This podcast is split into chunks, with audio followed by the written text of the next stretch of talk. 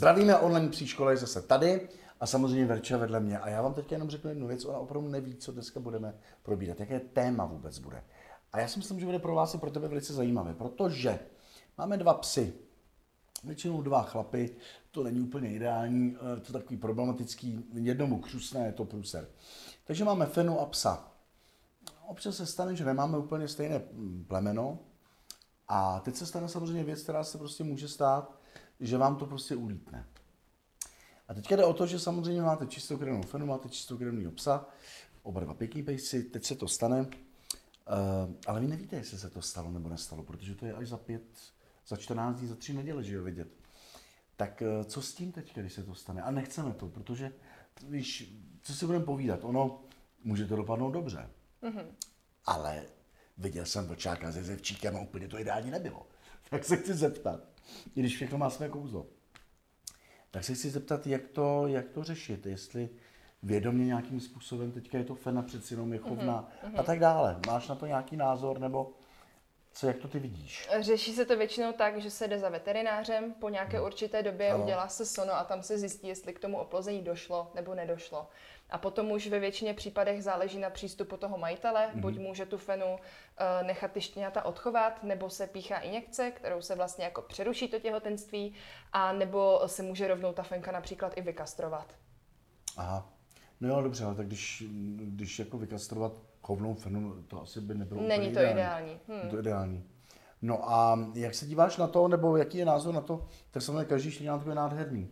Ale teď si vím, že třeba moje limpy by s, s, s Fíkem měli štěňata, já si myslím, že by byly nádherný. Ale teďka jak to pustit do toho světa? Odborníci, samozřejmě chovatele, tak ty tě ukřižují, protože řeknou, ty jsi se pane Zona úplně zbláznil. Tak přeci je dáte stranou a nedopustíte to. A někdo řekne, Ježíš, ty by byly nádherný, já myslím, hmm. je to, je to na ostří nože, viď? Je to hodně kontroverzní téma. Ano. Hodně dělá asi i to, že pejsku je opravdu v dnešní době strašně hodně a je spousta pejsků, kteří nemají majitele. A potom vzniká ta otázka, proč množit další pejsky, když je tolik pejsků, kteří uh, nemají ty své majitele. Já Vlastní jsem, nezodpovědností, že jo? Přesně tak, přesně tak. Já jsem zastánce toho, že by se měli chovat takový pejsci, kteří třeba tomu svému plemenu mají co předat. Tedy vím, hmm. že mám super psa, který je úspěšný, ať už na výstavách nebo povahově a zkrátka má co tomu plemeni uh, přinést. Ale jsme všichni jenom lidi, hmm. nehody se samozřejmě stávají a potom je asi na místě uh, být zodpovědný a.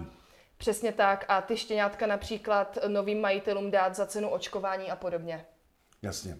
Prostě já teda musím vzpomenout na moji babičku. Babička už je, už je dlouho v pánu, ale na vesnici, že jo, jsem vyrůstal jako malý kluk v Osečnici, v Orlických horách.